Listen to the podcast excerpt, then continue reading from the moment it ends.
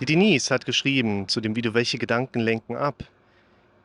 Die Videos sind alle total spannend. Ich frage mich nur, wie lange mein Gehirn braucht, um sich umzugewöhnen, dass es keine Angst oder Panik mehr ausschütten muss und wann die Symptome verschwinden.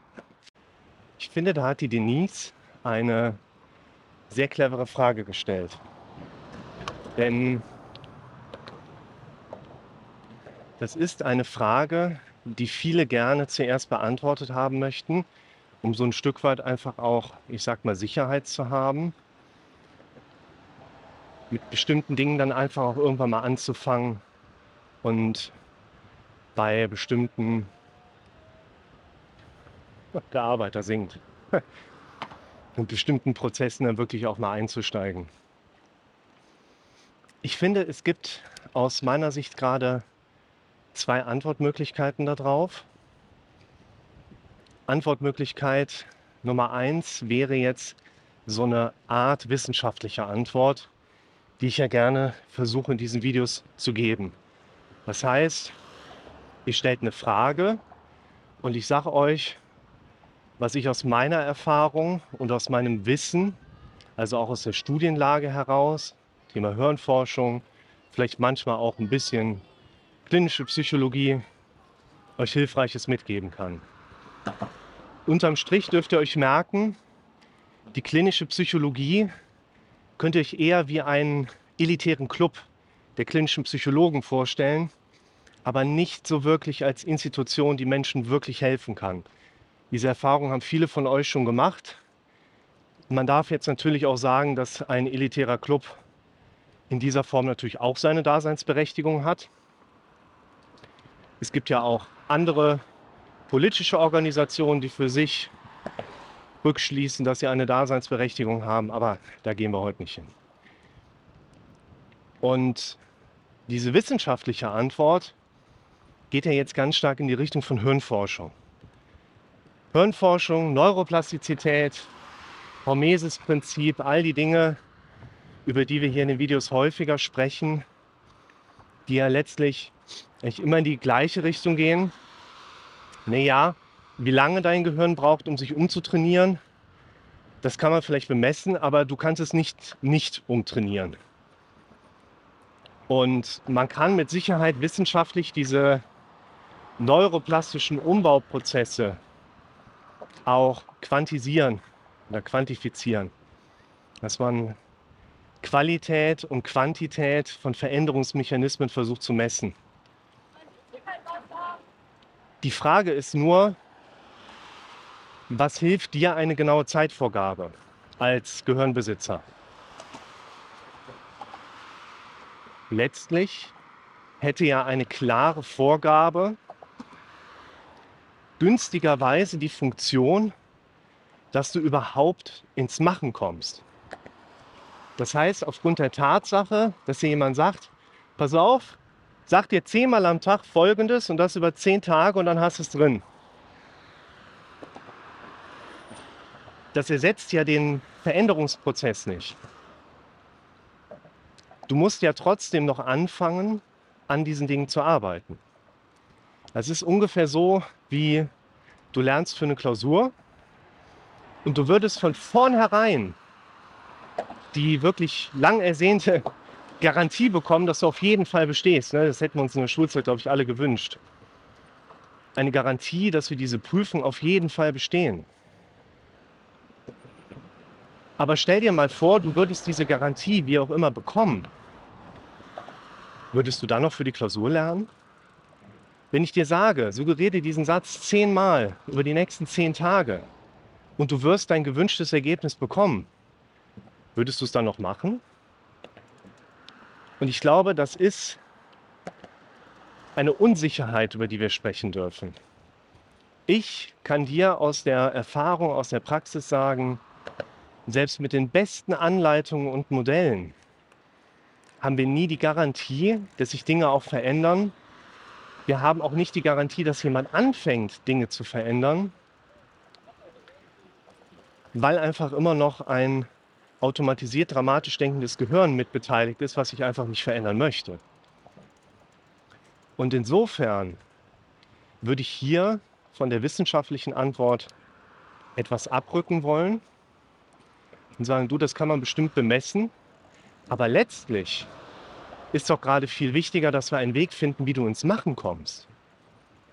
Und da kann ich dir aus meiner Erfahrung heraus so viele Beispiele nennen und so viele Werkzeuge letztlich mitgeben, die allesamt funktionieren. Und zählt immer die Verbindung zwischen diesen theoretischen Bestandteilen und der Praxisumsetzung. Und an der sollten wir sehr viel stärker trainieren. Das heißt hier, liebe Denise, es geht nicht so sehr darum, dass ich jetzt sage, naja, sag dir das zehnmal am Tag. Es geht so ein bisschen in diese Affirmationsecke. Ne? Wenn du dir zehnmal am Tag über zehn Tage jeweils immer, geiles Moped, diesen Satz einredest, das nächste Mal, wenn ich an den Kiosk bin, kaufe ich mir eine Packung Kippen, weil mit Kippe sehe ich sowieso viel besser aus. Und jeder, der behauptet, das würde krank machen, der muss sich nur mal richtig informieren. Wenn ich anfange, das wirklich mir einzureden, dann werde ich da auch einen Effekt draus haben. So habe ich übrigens mehrere Male, ein bisschen blöd an, aber ich habe damit auch das Rauchen aufgehört. Zuletzt vor vier Jahren mal gelegentlich im Klienten, ach, Zigarette, ja, komm, Käffchen dabei, alles klar. Auch ein guter ins Gespräch kommen. Haben uns schön unten an die Tür gestellt, habe ich mal eine Zigarette geraucht, schmecken tut es ja nicht, ne? Boah. Und wenn du da mal geraucht hast, hörst auf und fängst wieder an, boah. Aber egal, da musst du durch, schmeckt nicht, aber trotzdem, ist ja auch schlecht für die Gesundheit, also müssen wir irgendwas tun. Übrigens hier kleine Anekdote. In einem der Klienten stand ich da eine geraucht, der war was am Erzählen. Hatte ich gesagt, hier, gib mal, gib mal gerade deine Zigarette. Hab die genommen, hab mir die in die Nase gesteckt, hab dran gezogen, fürchterlich gehustet, hab sie ihm zurückgegeben. Der guckt mich an und sagt, die rauche ich doch jetzt nicht mehr. Wir haben mehr Angst vor dem Nasenschleim, das war vor Corona. Wir haben mehr Angst vor dem Nasenschleim von jemand anderem als vor den zahlreichen, hunderten krebserregenden Stoffen, die da drin sind. Ist das nicht abstrus? Ich glaube, von Nasenschleim hat noch keiner eine kanzerogene Entartung erhalten. Und ich bin hingegangen und habe mir irgendwann, habe mich wirklich in dieser Suggestion geärgert, gequält und habe mir Dutzende Male am Tag über mehrere Tage gesagt, Rauchen ist schlecht für mich, ich habe dadurch keinen Appetit, ich esse dadurch zu wenig, ich habe kein richtiges Muskelwachstum, meine Augen werden dadurch schlecht, mein Blutdruck spinnt und ich habe nur Probleme, ich höre mit der Scheiße auf. Genauso habe ich mir das formuliert. Und das mehrere Male, immer, immer, immer wieder.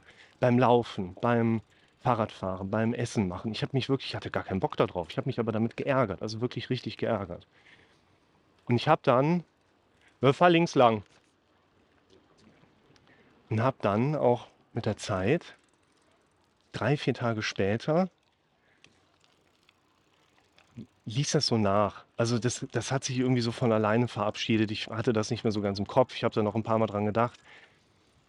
Aber das Spannende war, dass ich, das ist irgendwie, freitags habe ich angefangen und montags war morgens dieser Gedanke da, dass da, der kam von alleine. Ich habe den nicht selber dahingesetzt. Der wurde durch mein Gehirn dahin extrapoliert. Und mein Kopf einfach sagte, ach nee, komm, lass, lass, mach es nicht. Das, ah, das ist der gewünschte Automatismus.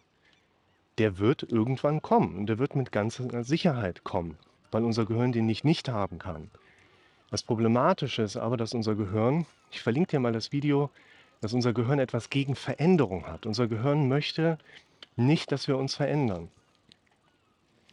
Und deshalb geht es nicht so sehr darum, ob das funktioniert und wie das funktioniert, und wie lange ich das machen muss, damit es funktioniert, sondern wie kriege ich mich dazu, in diese Veränderung zu gehen, sodass ich irgendwann davon profitiere. Das ist so ein bisschen, man steht dann davor und denkt so, oh, das dauert dann so lange. Avocadokern zum Wachsen bringen, erstmal vier bis sechs Wochen in feuchtes Papier, luftig verschlossen, eingewickelt, irgendwo an warmen Ort stellen. Vier bis sechs Wochen, äh, ja, fängst du nie an. Und nach vier bis sechs Wochen, sechs Wochen denkst du dann, hätte ich mal vor vier bis sechs Wochen damit angefangen. Und so ist es hier auch. Wenn die Frage hochkommt, wie oft, wie lange und wie viel und was, dann ist das unser Kopf, der uns davon wegbringen möchte, in Bewegung zu kommen. Deshalb mein Tipp an euch. Das funktioniert wahrscheinlich auch bei dir. Warum sollte es ausgerechnet genau bei dir nicht funktionieren als ersten Menschen? Und beschäftigt euch lieber mit der Frage, dass ihr damit anfangt und nicht, dass ihr euch in einer Wenn-Dann-Struktur quasi euch verliert. Die macht unser Kopf nämlich auch ganz gerne. Wenn, dann. Ja, aber unser Kopf macht gerne Wenn-Dann-Strukturen. Das heißt, wenn das Wenn gekommen ist, dann nehmen wir uns kein Dann, sondern unser Kopf macht eine neue Wenn-Dann-Strategie. Deshalb teilt mal eure Erfahrungen, bei was euch euer Gehirn mit solchen Rückfragen vielleicht aufgehalten hat, in einen Veränderungsprozess zu gehen und wie ihr es dann letztlich doch geschafft habt, den eigenen zentralen Wunsch stärker nach vorne zu bringen und damit auch eure Interessen einfach stärker in den, hallo, in den Vordergrund zu bringen. Ich freue mich auf eure Nachrichten.